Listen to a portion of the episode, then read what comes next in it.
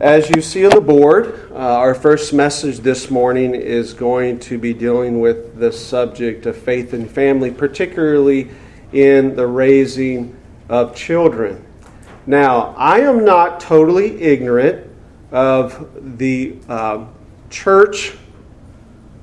Um, I don't know if audience, uh, I'm kind of struggling for words here. The church audience is for me. I mean, you guys are some experienced parents.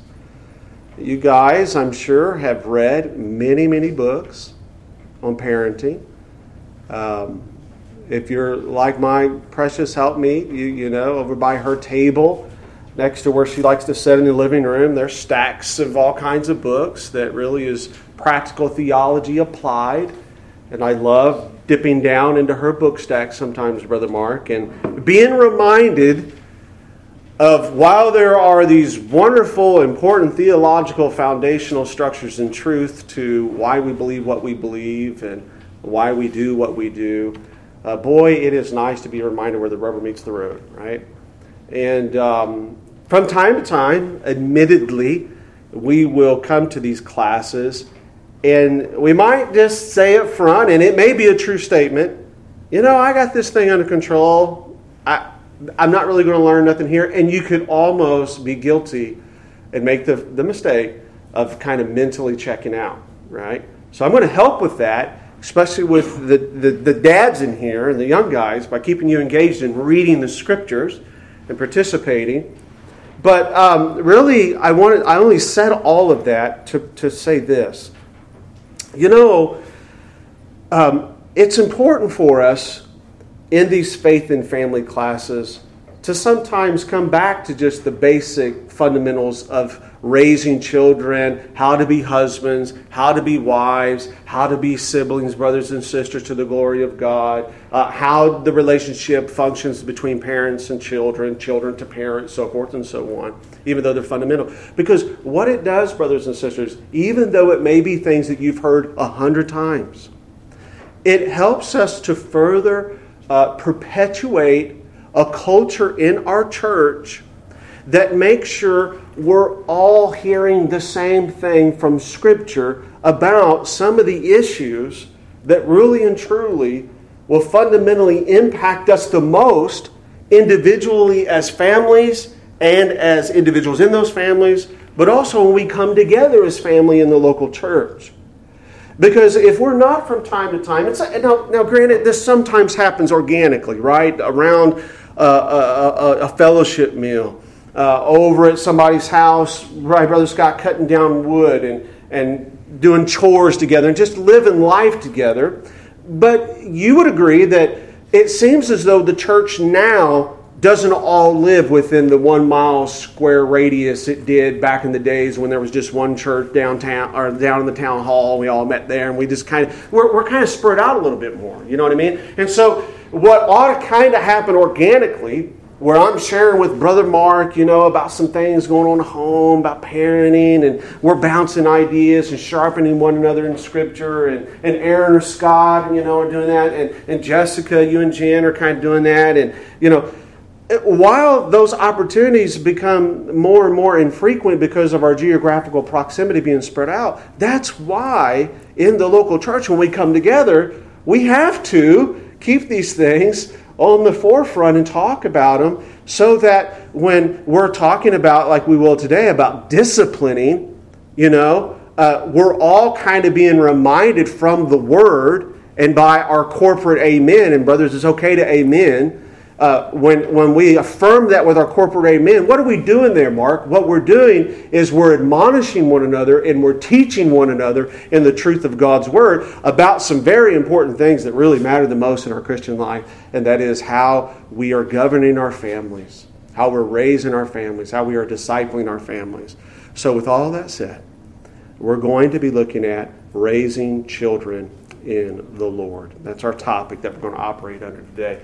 And let's first approach that by first recognizing that children from Scripture are taught to be gifts, but they're gifts that come with a responsibility. Now, responsibility, it's not a popular word today, but by God's grace, real men are given a, a great dose of responsibility. Some will want to fight against it, and, and, and some men and, and even some others will kind of not want to fully step up to it. But there does, something does fundamentally happen when you are holding your firstborn child in your hands, and that is you realize that you're not the center of the world anymore. You're given this gift. Uh, no doubt you uh, wanted the gift, and even if you didn't, you received the gift. It's a gift. The Bible says that. We're going to see in a minute. And it comes with a sense of responsibility, and God helps us to have that sense of responsibility. I talked to a pastor friend of mine this week, hadn't talked to him in a long time. Uh, they recently had a child, and I say this to him like I say to a lot of guys who have their first child. Isn't it amazing how when you have that child, you immediately would die for that child? There's a sense of responsibility and commitment that wells up within you as a man that, that God has given me something that I have to take care of, that I'm responsible for. And uh, brothers in the church, that's a, that's a wonderful thing that God gives to us. It's a wonderful thing. And they, we see that they're uh, a blessing from the Lord.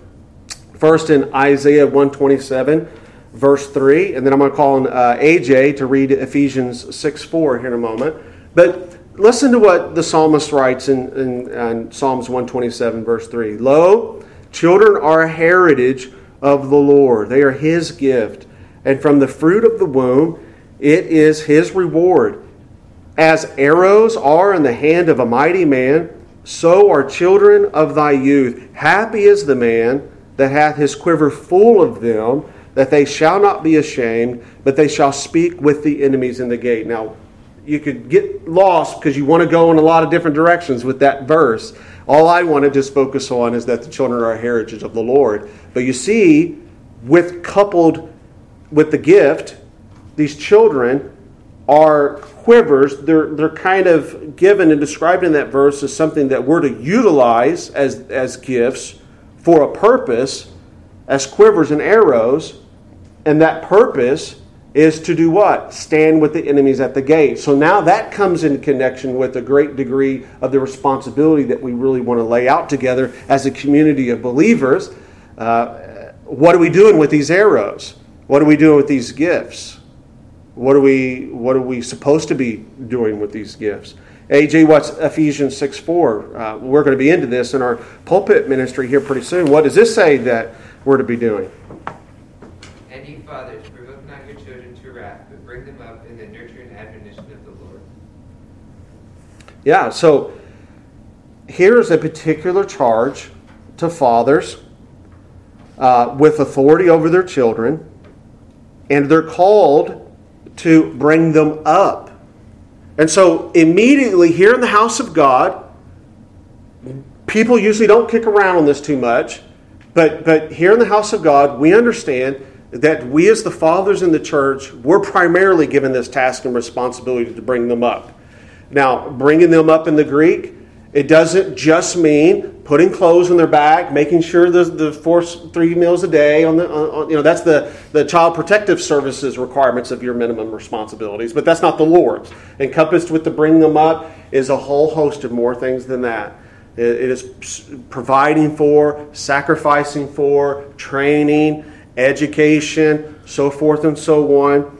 And Exodus 2012 teaches us that it's not just the father doing it by himself, but that also he is given a helpmeet, right, which is the child's mother, to help him exercise his biblical responsibility to bring them up. Now, a charge to the fathers. This means, and it carries with it, in Ephesians 6 4, this idea of bringing them up, an extra layer of responsibility upon you to minimize anything that would uh, prohibit a successful bringing them up. All right? So, while you're not God and you cannot control every single circumstance in life, you do have a great degree of control over your home, so forth and so on. Some more than others, some still working that out. Marriage is still kind of struggling through that. But the, but the thing that I want you to get here that is embedded in Ephesians 6 4 is that it's primarily your responsibility to ensure that things that you can remove from the successful bringing them up, in so much as it's in your power, you have to do. Right? So, with that said, let's just talk about some easy stuff, dads, that, that we could get out of the way for young children young arrows that are supposed to someday be standing at the gates with the enemies. Let's discuss some things, some things that we can get out of the way that really, if it's in our control, we ought to get out of the way, right? Some things that could make these arrows uh, unnecessarily dull, unnecessarily blunted, unnecessarily useless, right? One thing that, that comes to my immediate mind, and I think that the Church of Christ has to begin to have these conversations, is what epistemological, the way we obtain knowledge, fancy word, what is the epistemological foundation for how this young child that's given to you and me, you, you know, given to us, what is the epistemological foundation that they are going to stand on to acquire their knowledge? Are they going to stand? Are we as fathers? If it's in our ability, I want to caveat that. I want to caveat that. We're not God. We don't control all circumstances. But if it's in our ability, and we can place them in an epistemological framework by which they are taught all things about the ABCs and the one, two, threes through the lens that Christ is King and Creator and ruler of all things, Ephesians 6 4, bringing them up in the admonition and the nurture of the Lord, means that you have to take that step as a father, make that sacrifice as a mother, in so much as it's in your ability. I want to stress that. I'm not binding anyone's conscience here. In so much as it's in your ability that is one of the first and most simplest things. I shouldn't say simple, but that is one of the first things that I would say would make an immediate impact in helping bring them up in the admonition of the Lord. There's other things we can go off into that, that would do that. Uh, but I'm just telling you, I think that as the Church of Christ, and I would say this in any, any audience, okay, to be fair, we have to begin to have that conversation. And I think what's going on with the same old way for the last 100 years that the visible Christian church has approached this question and this responsibility is primarily given to dads and the heads of households. I think the way we've been doing it is starting to come back around, and our very own are going to eat us alive. Why?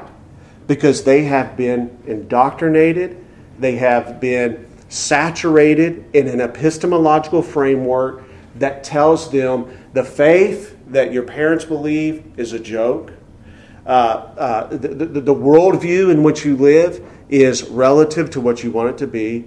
You know, the public structure of public education, government ran public education, is poison to this charge we have as mothers and fathers to bring our children up in the fear of the national Lord.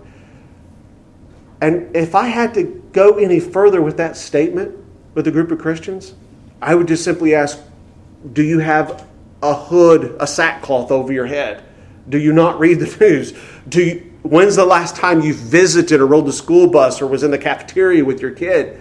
You know, I just don't think we're being honest with ourselves. And so that was one application.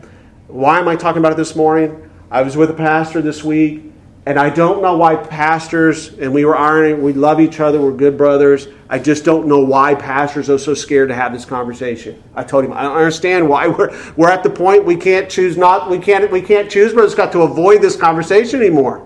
We can't. We have to reform in this area of raising the next generation. We have to reform. Semper reformanda. I could, while I can't exclusively say, you have to educate you know, you have to educate your children in this particular mode or model, or it's sin. I cannot say that biblically. That's going outside of the bounds of Scripture, brothers. All right? I can say you do, in so much as you are able, have a responsibility to bring them up an understanding in how they learn and acquire their knowledge from a Christian worldview. And as the Christian church, we got to figure that out. Because you know you start getting a lot of hypotheticals. Well, how are we going to do this? How are we going to do that? I don't know, but but but I believe Scripture is sufficient to teach us and help us, and I believe there's enough gifts in the body of Christ in order to make it happen. So I'll die on that hill. So moms and dads are working together, trying to do all they can, right, to bring up these gifts that they've been given. They, they, they have this authority. They must exercise that authority. How? Uh, with, well, much discernment. Uh, let's have uh, Brother Mark. Would you turn to Colossians 3.20, 3.21? Ready for it? Mm-hmm. Fathers, do not provoke your children, lest they become discouraged. Yeah, so this is explicitly talking to the fathers, just like Ephesians 6 4 was. Understanding the team, um, we'll call it complementarianism between mother and father. I use that word carefully. Some of you read stuff on the internet and things like that. Um, um, I'm not going to get lost on that. You can ask me later. But basically, what I'm saying there is that uh, a, a, a, man and a woman in a marriage, they know their roles, they know their God given roles, and they're working together. And while this charge is given to the father primarily, uh, you know, moms, you can provoke your kids to anger too. It's not just the dads. And, and guess what, moms? You're with the children more than dad. And so don't look at this and say, oh, that's just talking to my husband. While it is, yes, it is in the context don't allow the principle to escape, you know, um, really your, your radar there. So, how are we going to provoke them to anger? Of course, you've heard this taught before. Pushing them to do things they cannot do, disciplining, chastising verbally or physically over things that perhaps they it, I didn't make clear, right, Aaron? I, I, I, didn't articulate the rules clear enough, and so something is done silly or whatever and, and foolishly, and then I'm going to you know bring the wrath down. Uh, we got to grow in these things if we're doing that. That's not bringing them up uh, in the nurture and admonition of the Lord and exercising our authority in their lives properly. It's just going to provoke them to anger. Well, I talked about when they're conceived. We all know, uh, but for the sake of young guys in here, and again, you know, I, I, say this sometimes, you know, the singles in the church, we have a couple um, single adults, you know, young adults in the church. Uh, when we talk about these things, don't think like, oh, this is for mom and dad's sermon. This I don't need to listen to this. No, because you know, your mom and dad, you right now, while you may be praying the Lord would, you know, bring you someone that you could intermarriage with. Once that happens, you would follow um, the example of Isaac in Genesis 25 21, Isaac entreated the Lord for a wife. He was praying for a wife, and then he was praying that he would have a son or a daughter. He would have a, he would have a son, is what he prayed for. And your parents, too, did the same thing. We prayed that the Lord would bless us for children. And so your parenting, in a way, as a young adult, begins long before you have children. You begin to parent by thinking like a parent. You begin to pray for children uh, according to the Lord's will and, and what your parenting would look like, you know. Um, things you would do the same as mom and dad, things you would change a little bit, but still within, you know, the confines of Scripture. You, you begin to be a parent long before the time comes. And when it comes, um, young men in the church, guess what? Uh, you do have to massage feet. And you will love doing it because it's your wife. She's pregnant. She needs you to tenderly care for her. You will have to go when you're dead dog tired after work to get her the quart of ice cream you know, um, that kind of stuff. And, and, and, this is what being a sacrificial husband is. Levi's smiling because he knows his dad's probably had to do that a couple times. We go and we tenderly care for them, but it's not just the man caring for the woman, it's the woman caring for the child. Okay? Maybe this is kind of like, oh, well, of course. Well, you know, sisters in the church, when you do have a child given to you in your womb by the Lord, Ultimately, it is the gift from the Lord and carries with it a responsibility from you to take care of that child in your womb. And so, while there may be some still coming out of that problem of smoking and that problem of other things, if there's anything that you're doing that you know medically, scientifically can be proven to impact the child in your womb, You have a responsibility that's greater than your own wants, habits, or desires, and that is you have to take care all that you can within your means. Again, I want to emphasize that of the child in your womb. So, what happens when the child comes? Let's get to the point. That was just a lot of talking of groundwork about when the child actually comes. The child comes. Um, and we're to start laboring to bring them unto a proper understanding of the faith. So, what are some means that we're going to do that? What has God given us as parents some means to do that? Well, let's start off by going to Psalm 78, 5 through 7. Uh, I'll start using the board a little more. Sorry I wasn't doing that. We'll try to kind of track through the rest of this lesson on the board. Psalms 78, 5 through 7. Let's just talk about some of the means that the Lord gives us in order to do that. Psalms 78, 5 through 7. And, and, and, Brother Aaron, if you could read that for us.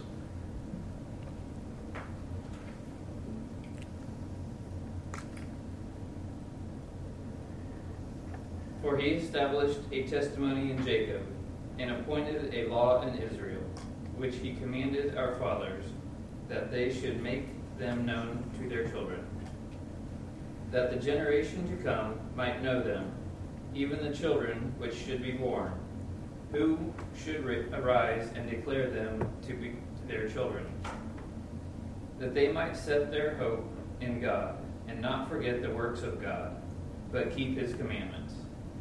So, guys, look at verse number seven. That they, the children who are being taught by their fathers the law of God, that they might that they might. So the, the Bible testifies to the sovereignty of God in our parenting, even in the realm of their salvation, and us fulfilling our duties of teaching them the scriptures. But notice this vital, intimate connection between us teaching our children the Bible and how the Lord may, might use it. And so if we have this witness from Scripture that this is a way which God has commanded us to be fathers, and as helpmates, mothers helping to do that, that the Lord might use that word to teach, uh, to bring them to a proper understanding of salvation in Christ. Why would we ever forfeit that? It's a means that God's given us. So we have to figure out in our daily regiment um, with this beautiful gift that God's given us, this mind, this life of teaching them the Bible. It can't be just on Sunday, the pastor doing a, a lesson, you know, especially me it has to be a father and a mother teaching the Bible in their lives on a daily basis. And perhaps that's in the convenient time of family worship. Um, you know, does that mean you have to get, you know, John Gill's systematic theology and go through that? No, it doesn't mean that. But maybe when your children get older, you'll enjoy doing that. And, and then we have to get creative right with all the different ages in our family. How can we, sometimes we feel like with Nolan and Lily, who's 14 and 19, that we're leaving Nene, who's six, kind of behind in some things.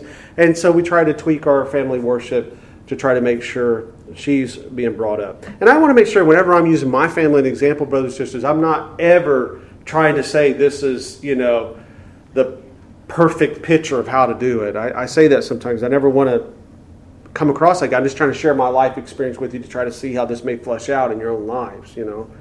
Um, but teach our children the Bible. Not only are we teaching them the Bible, but we also want to make sure that, that we're teaching them how to read well. We're teaching them how to read well. That that's very important. I mean, I know we you guys are probably the same in this church, but one of the main things that we're most concerned about is the beginning of how to read in the minds of the children because with reading you can learn anything right and they can fully apprehend and they can comprehend what they're reading in the bible uh, they'll grow in that understanding. They can comprehend what you're trying to teach them through catechisms and other helpful books. Um, but while we want to teach them the Bible, you see on the board, let's go to Deuteronomy 6. We not only just want to have that kind of purposeful teaching time of the Bible, uh, brothers in the church and sisters in the church, we got to have that also time where we're talking the Bible with them. And this comes out in Deuteronomy 6 6 through 7. Deuteronomy 6, 6 through 7. Brother Scott, are you there? You read that? And these words which I command thee this day shall be in thine heart and thou shalt teach them diligently unto thy children, shalt talk of them when thou sittest in thine house, and when thou walkest by the way, and when thou liest down, and when thou risest up. So God gives us the means of first His Word to teach them the Bible, open it up, read it with them, you know, have some sort of way where we're trying to teach them some facts and application of Scripture. But then this is really, truly, I think, almost more of an impactful way in daily relationships and families to where we're actually talking the Bible with them. We're talking Scripture with them. Uh, you know, Dad, you're on a ride, going to run an errand, you know, uh, loading wood, just doing fishing. Mom, you know, you're with the daughter doing the girl thing. Are we talking Scripture? Are you, you know, and I find myself sometimes, to be honest, you know, just wanting to enjoy the the time together with my children and not feel pressured as a parent or a father that I, okay I got to use this to to you know make a, a, lesson out of it or you know probe make sure he's getting the five points of Calvinism down and all that you know. You just want to be a dad and have a relationship you know uh, with your children. But at the same time you almost can fall into the rut to where all of your dad son mother daughter, dad, daughter, you know, time. It never really is talking about the things of the Lord. Um, I find myself doing that sometimes, and I'm like, you know, I've been with him like six hours today, just hanging out with dad, and we've never, we haven't, while we've had great heart connection talking about other things, we haven't really discussed anything about the Lord. Uh, I haven't asked his thought about a particular thing I've been reading in the Bible. What do you think about that? You know, just things of the Lord. Talk Scripture try to be purposeful about that. This is one of the means the Lord's given us as fathers and as mothers in the lives of our children to kind of keep on the surface, the surface, the things that uh, they're learning. It, it, it, offers a good opportunity to answer questions, doesn't it? The, the child's going to have questions, especially as they get older. A lot of questions. I shouldn't say as older. Actually, the younger ones have more questions it seems like sometimes. But uh, it, it, just provides that platform that environment to be able to interact with one another in a, in a, in a on a one-on-one basis.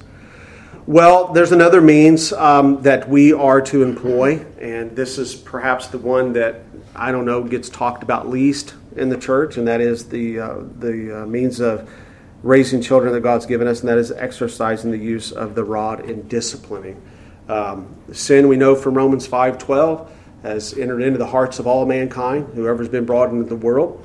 And uh, pride and rebellion clings to our hearts. And um, Proverbs 22.15, you can turn there if you're not already there. We're just going to walk down through the scripture on the board.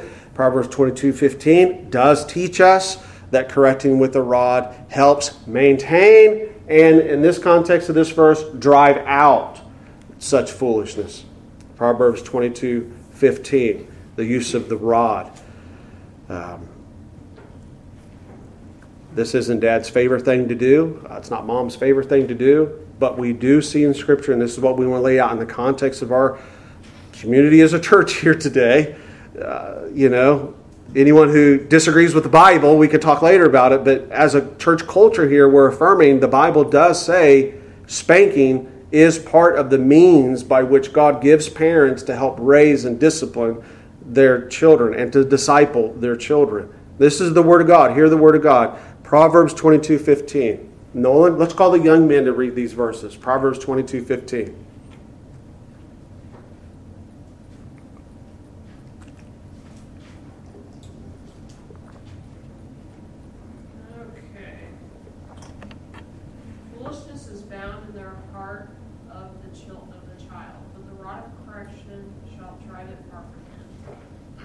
So in this verse, the Bible calls this the rod.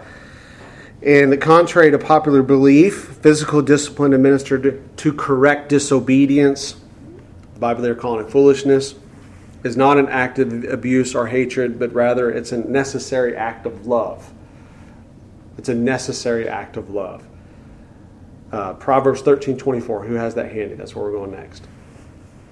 This demonstrates this. It's loving to use the rod of correction, uh, the spanking, corporal discipline, sometimes preferred. It's a necessary act of love. Isaac, you got that?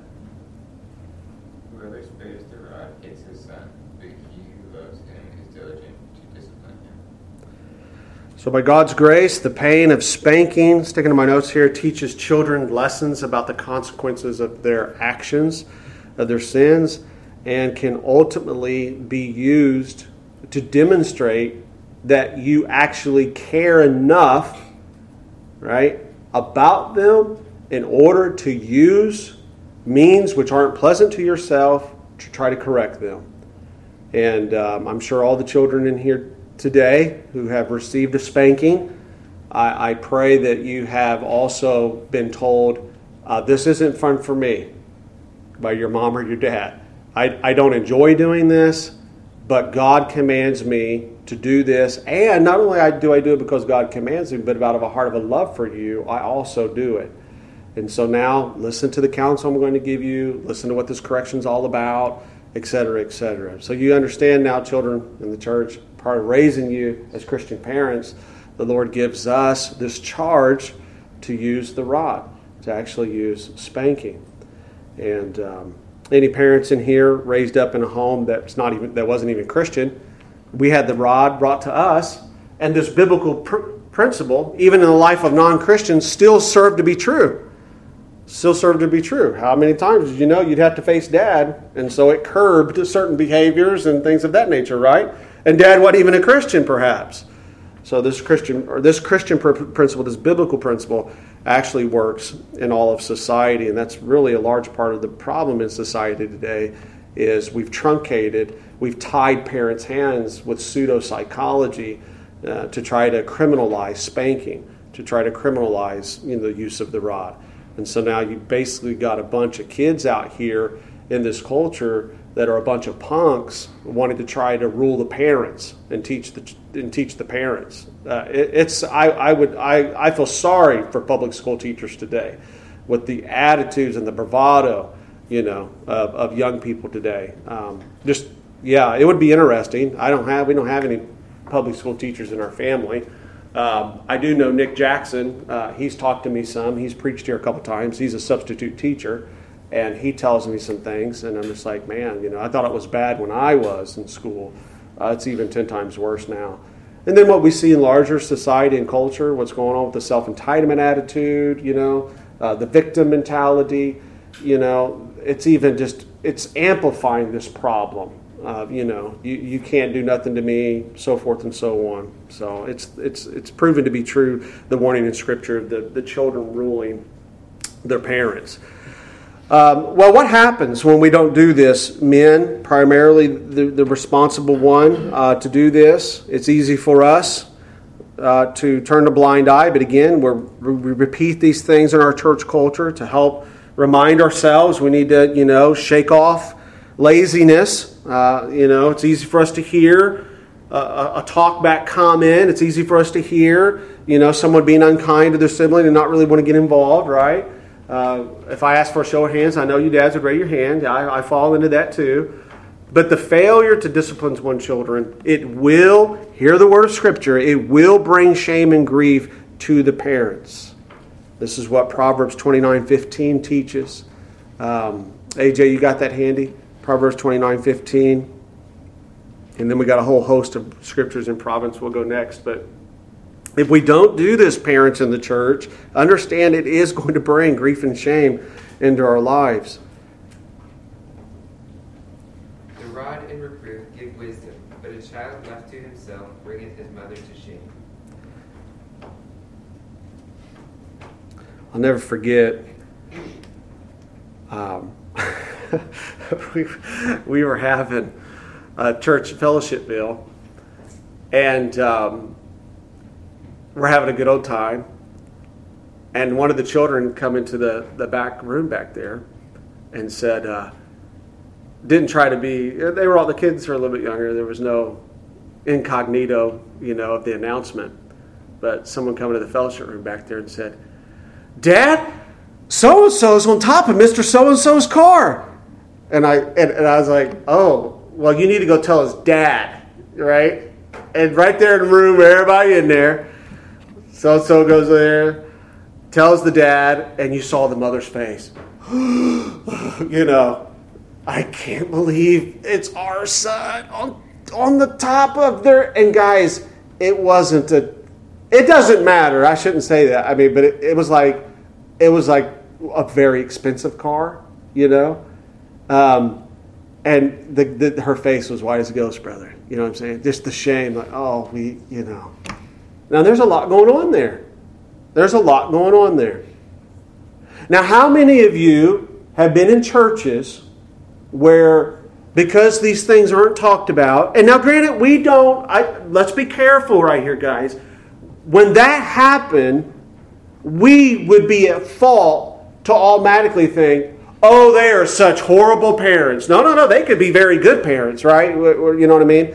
But it wouldn't be totally wrong either to say, you know what, maybe they need to be using that rod a little bit more. That boy would never be, he would never be tempted because the Word of God's true. If he was getting the rod, that boy would not have dared to get on top of his mom. And we're talking somebody who was like 11, 12, 13 years old. He's around that age. It wasn't a little kid. We're talking about a big kid. And everyone's like, okay, we need to pray about that. And, and, you know, brothers in the church, pastor in the church, and you come along, brother so and so, and kind of see what's going on there, you know, and help, not judge, but just try to help. You see, but that proverb's true. You spare the rod, and it will bring some shame. It will bring some grief. And in that particular context, there was a lot more grief behind it. And you know what the problem was, brothers and sisters? In counseling, it was the problem of not using the rod. The mother had been convinced by some phony Christian pseudo psychology on the internet that spanking actually was counterproductive. And now I'm trying to, from the Bible, teach her and her husband you have got to start using the rod with the young man right there at the age of 13 you know, years old. And you should have seen that young man's face when I'm telling his parents, oh, yeah, see, you've never really been disciplined with the rod. And so now these behaviors, the Bible is sufficient. It has remedies for it. So, Dad, what you going to don't use the little wooden spoon. Okay, that he's he's a big boy now, right? He gets the big boy paddle. I've, I've told you guys about the big boy paddle story, right? No, yeah, Jen, you haven't heard that? Okay. Well, there was a time in my parenting where as the children get over, now, right, this is using the rod. So let's talk about the rod for a minute. I've heard some sermons where pastors are all trying to, you know, the rod was this, and they're trying to, you know, explain it and get all technical about it. So, and that's fine, that's great. But really, the rod was something just to, for the purpose of, well, you don't want to get caught up in the elements of the Lord's Supper. You don't want to get caught up in, well, you're being unbiblical if you don't use the exact rod. It, it's child abuse if you use this or whatever. No, the, the, the point is, is there's this uh, uh, uh, fatty tissue area on the backside uh, of our anatomy and uh, it's there and it's a little sensitive. And, and the, the, rod was used to inflict some sort of pain to let the child know that behavior is not accepted. So it's, so it's correction. So anything that can be used as a rod right? Obviously a hammer's not a rod. You know uh, my grandma used to think a coat hanger was a rod. I wouldn't advise that okay because it leaves whelps so forth and so on. But you do have to use an appropriate rod. It it does have to have the effect. So there was one time in my parenting when I we used to always use a wooden kitchen spoon. We know who started using that first, right? It's in the kitchen. First thing you can grab. That started being used first, and it was effective. It worked. It has that flat end on the on the end of it, a wooden spatula or whatever. But then I started noticing that as the children got a little older, I, I couldn't tell if it was a fake cry or if it was really you could really tell it was doing its job, right? So after thinking about it and just meditating on it, I said, you know, the, the children are bigger now, and dad, we need to have a bigger wooden spoon. So the guys, uh, we were working, those who've been in our house, the screened in porch, we were doing that. We are working on that. And there was a bunch of that trim that you wood trim left over. It's like the three quarter inch trim, right? Five, five, five and a half inches wide. There's a bunch of that laying around. And, and you know what? Uh, why I believe you know the Lord speaks to us through His Word. I, I I'm telling you, I just had a thought pop in my head. Hey, that trim, that's the, I could cut that and I could make a paddle out of that trim. And so there's a story. Nolan to tell you this. I was in the workshop and, I drew a little paddle outline on it, and I'm over there on the on the jigsaw and I table saw, you know, and I'm cutting and everything. And he comes out that workshop and he says, you know, he's just probably come out there and hang out. He wasn't in trouble or anything. Dad, what are you doing? I said, I'm making a paddle. And he's looking at the wood and he's quiet for a second. He goes, Yeah, right, like that, you know? And I turned around and I said, Son, you and Lily are getting big and we need a bigger paddle. And he saw that I was being serious. He didn't say a word, just walked out of the workshop. He didn't want to, I don't know what he came out there for. I think he wanted to come out there and build something maybe, but he just sensed that maybe dad's not to be hung out with today. And I wasn't mad, I was just taking care of business, right? And uh, of course, I wrote some of these verses on that paddle on the back. You know, I put a big I, heart, you, and wrote these Bible verses and try to always remember that's my rem- reminder that, hey, I want to communicate to you. I'm to do this as a Christian father, so forth and so on. So, anyhow, back to the kid with the shame, with the grief. Uh, make sure that the rod is appropriate for the child. Uh, I, I, this is my family. I wouldn't use that big boy paddle on Nene, you know, so forth and so on. It's common sense stuff, right? Well, uh, that goes without saying. My next point was um, angry parents who discipline in rage. They're going to create a home of rage, uh, a home of strife. Um, I have fallen in this ditch, especially when I was a younger father. Um, I would discipline out of anger. And, um, you know, I've told my children this. Uh, I've, I've, I've, asked for forgiveness at times. Um, I just, that's one of the things, if I could go back, listen to me, young men, and any dads here, I don't think any of you dads are doing this, but you young men, when you become a father, please don't make the mistake I made with reacting on your children um, and wanted to use the rod out of anger. Pray, take time, control yourself. Some of us men, more than others, were, you know, uh, just more take charge. And, and I'm telling you, if I could do anything over again, I would go back and relearn that and, and, and implement discipline differently. Um, so yeah, don't don't discipline in anger. This is what all those scriptures up there are about. Proverbs 15, 1, uh, verse 18, Proverbs 15, 18, chapter 22, 23 to 25. And then we were talking about Ephesians 6, 4. That will provoke your children anger. And really, honestly, let me say just a word to you young people in here if your father had done that. Um, whatever misunderstandings that you might have about the uh, improper way or the mistakes that your dad or mom made in discipline and anger, about the faith, about Christianity. Um, you know, as a word of admonition, you're not going to be able to lay that before uh, the throne of God and say, well, this is why I never have, you know, come to the Lord Jesus and, and believed in the Christian faith because my, my mom and dad, you know, back when I was, you, you can't, guys, that won't fly at the throne of God. And at the same time, you know, you would have to admit you've done a lot of messed up things too. You, you have messed up yourselves. And so this is the whole aspect what I'm talking about here. We have to forgive one another. We have to let be, water be under the bridge, right? And, and, we have to move forward in our lives. So, anyways. Um, the fourth means of raising our children, this will be the last one, is to offer wise counsel throughout their life. This becomes especially important as the children grow older. Sometimes, as our kids get older, we think that they're a little bit more independent and they don't need our counsel.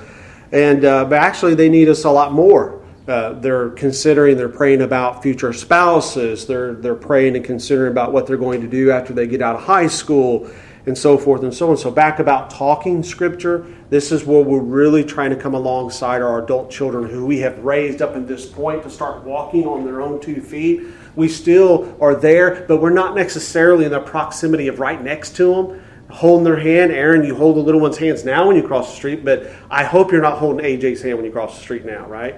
You trust him, you've taught him, you know, how to walk across the street, and hopefully you have also taught him, right? Uh, how to navigate at certain decisions and crossroads so that he can apply his faith. And this is what we do as dads and moms. We're walking next to them for a long time, and then we're kind of walking behind them. And that becomes increasingly more needed as they become older. Um, what about when they get married?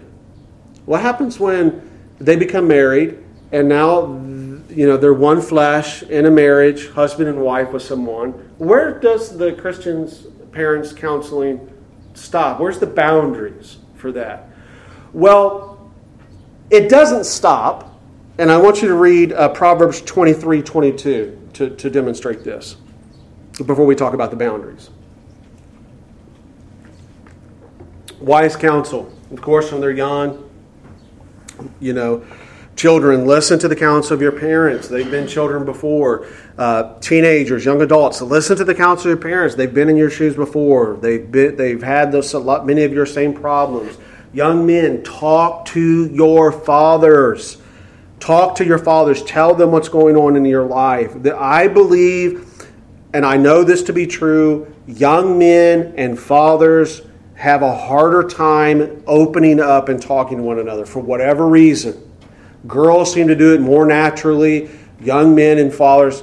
So, dads, you have to. Your boy is not going to talk about you in, about certain conversations that he wish he could have with you unless you probe that conversation and you initiate that conversation. You know your son, you know the right timing for it, but you need to be praying and thinking about the wisdom of how to enter in certain conversations because he's just not going to knock on your door and say, Dad, I want to talk about A, B, and C.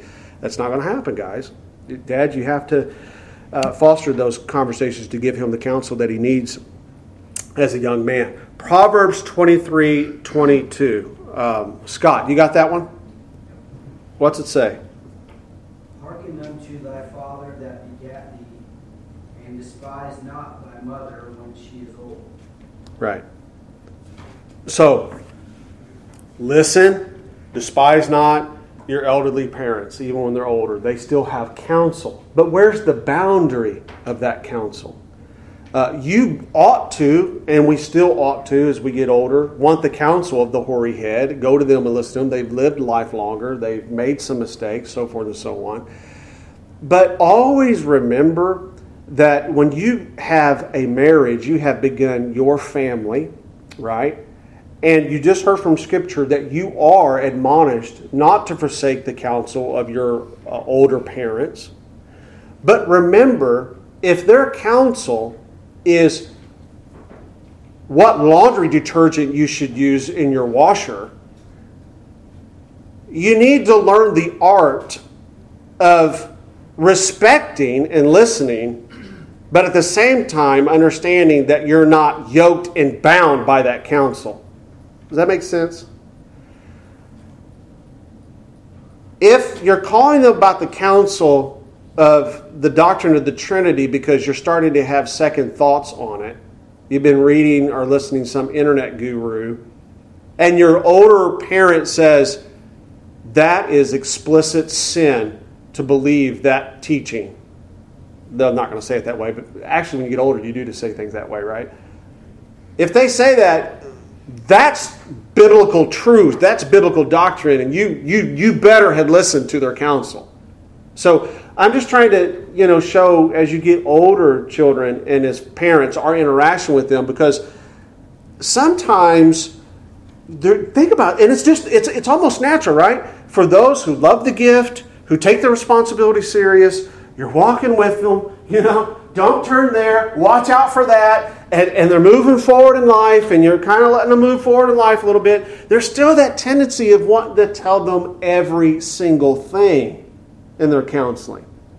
And we can't do that as parents. We, we have to stay balanced. We can give counsel, but remember, we, we ought to not present our counsel as if our child has to do it. It needs to be counsel, you know?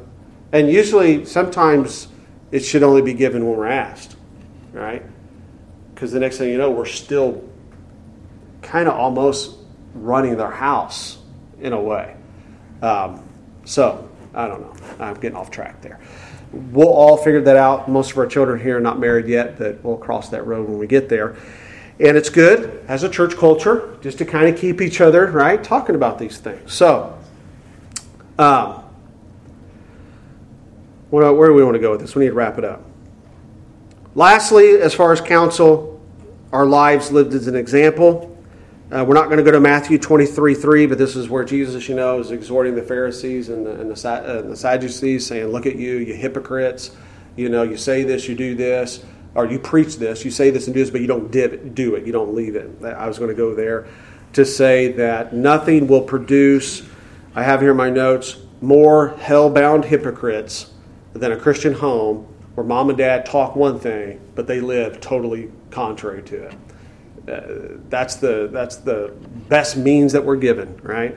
And so that encourages us as Christian moms to uh, moms and dads to really harness our emotions, uh, sanctify before the Lord, and um, have some joy and peace with parenting, right? Uh, it, sometimes our kids probably think like, "Man, my mom and dad, like they must hate being parents." Uh, I, I, hope none of you children think that because I know the parents in this church, they don't think that. Uh, but you need to remember that your mom and dad have a lot on their plate. And uh, sometimes it may not always exhibit itself as the joy that they really truly have of, you know, parenting you in the faith and, and raising you in the Lord.